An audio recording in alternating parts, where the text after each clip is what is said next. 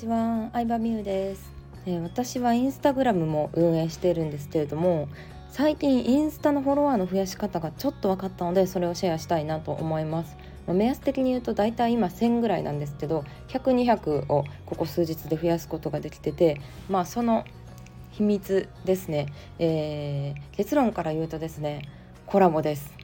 はい。強き者とのコラボです。もうはっきり言ってしまいます。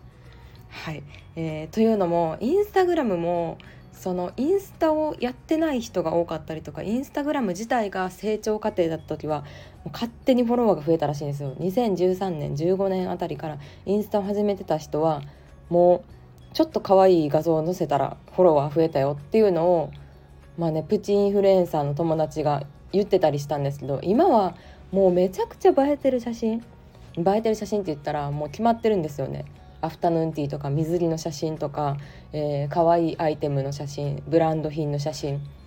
うん、載せてもなかなか増えないんですよね。クオリティの高いおあの写真を載せる人が本当に増えているので、まあ、ただその中で私自身消費者えー、なんだろうなフォロワーの位置お客さんの立場になって考えた時にどうやって新たないいインスタアカウントを見つけるかなって思った時まあ一つは文字系ですね。情報系。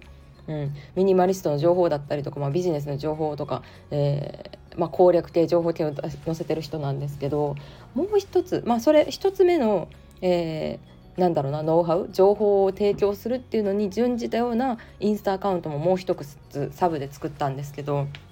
もう一つがやっぱりコラボだなと思ったんですよ。まあ、コラボといってもまあ、超インフルエンサー有名なインフルエンサーがストーリーで友達みたいな感じでタグ付けしてることあるじゃないですか。ストーリーだったりとか投稿で。そこで飛ぶんですよ。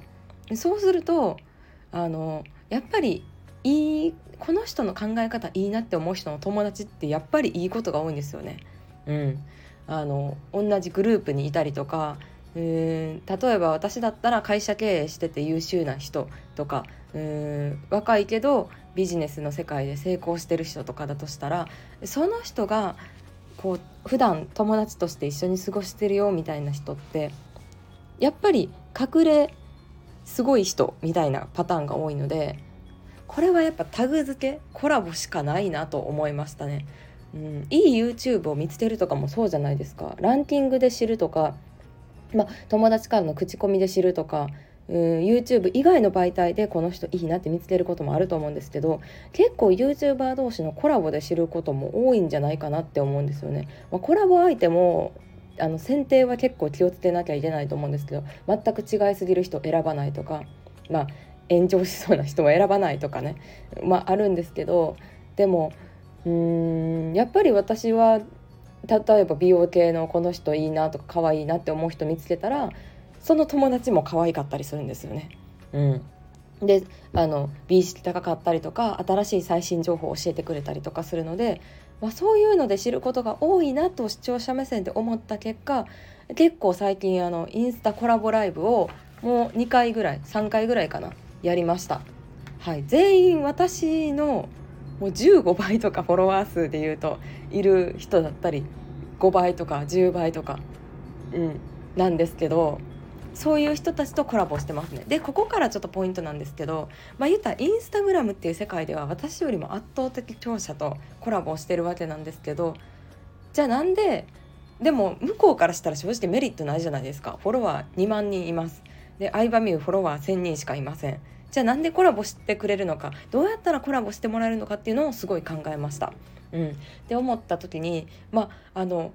私の場合はなんですけど元お客さんとか昔関わりがあった方とか同じ企業塾だったとか、まあ、リアルであったりとかリアルで関わりがあった人であの別の、ね、メルマガのフォロワー数とか読者数とかね別のところでは、まあ、私の方がちょっと多いフォロワーを抱えてたりとかするんだけど、まあ、インスタの世界では強い人っていうのを選んで、えー、あのオファーをさせていただいてコラボしてます。はい、なので、まあ、例えば私の方がメルマガ読者はいるとか YouTube の登録者はいるとかだったらそこからその人を新しく知ってもらえるわけじゃないですかコラボ相手の方を。っていう感じでちゃんと相手にメリットあるっていうのを伝えたりとかそれを分かってくれるだろうなっていう人にだけオファーをするようにしています。うん、あとはまあ単純にこの人をね有名にさせたいなっていうので私をがオファーをすることもあるんですけど有名になってほしいな。私のフォロワーさんが知ったらプラスになるやろうなとか、うん、いい影響を与えるやろうなって思う人を紹介したいっていう気持ちで、えー、依頼することもあるんですけど、まあ、そんな感じであの結論で言うとインスタ界での強き者とコラボするというのを結構やっております。ただ、えー、向こうからしたらそれだけではメリットがないので、えー、ちゃんとまあそうですね。まあ言ったら例えば私の教材を買ってくれたことがある人とか昔ブログコンサルを受けてくれた人とかだとするとやっぱり依頼するだけで喜んでくださったりとかしてあのお互い気持ちよくうんコラボライブをできたりとかねまあやっぱり関わったことがあると、うん、共通の話題とかもいっぱいありますしただ数字だけを見てあのこの人発信内容とかもかぶってるし話したら面白そうみたいな内容で依頼をしてしまうと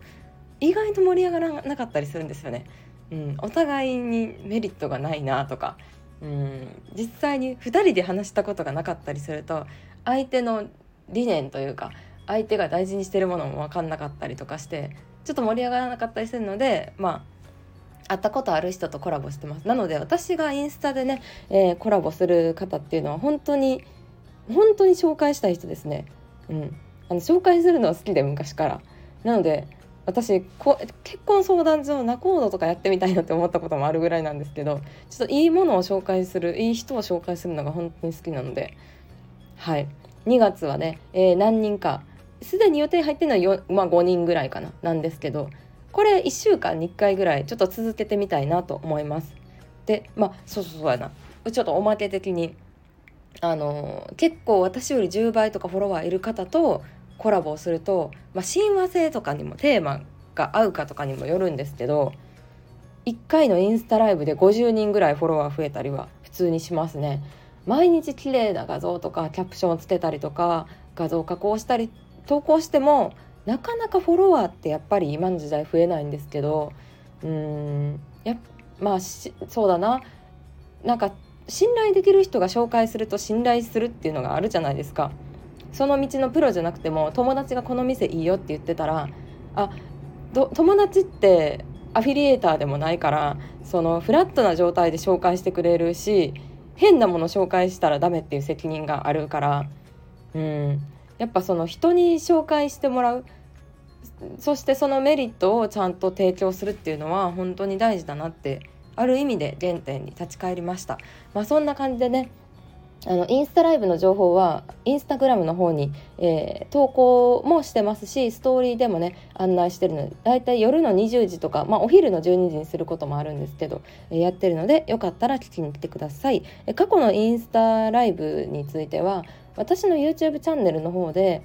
あのアーカイブも投稿してるのでちょっとそれね消すかもしれないですけど期間限定で投稿してるので、まあ、そちらだと目次付きで、まあ、ライブってさいつ何話してるか分からへんのが個人的に嫌なんであのタイムライン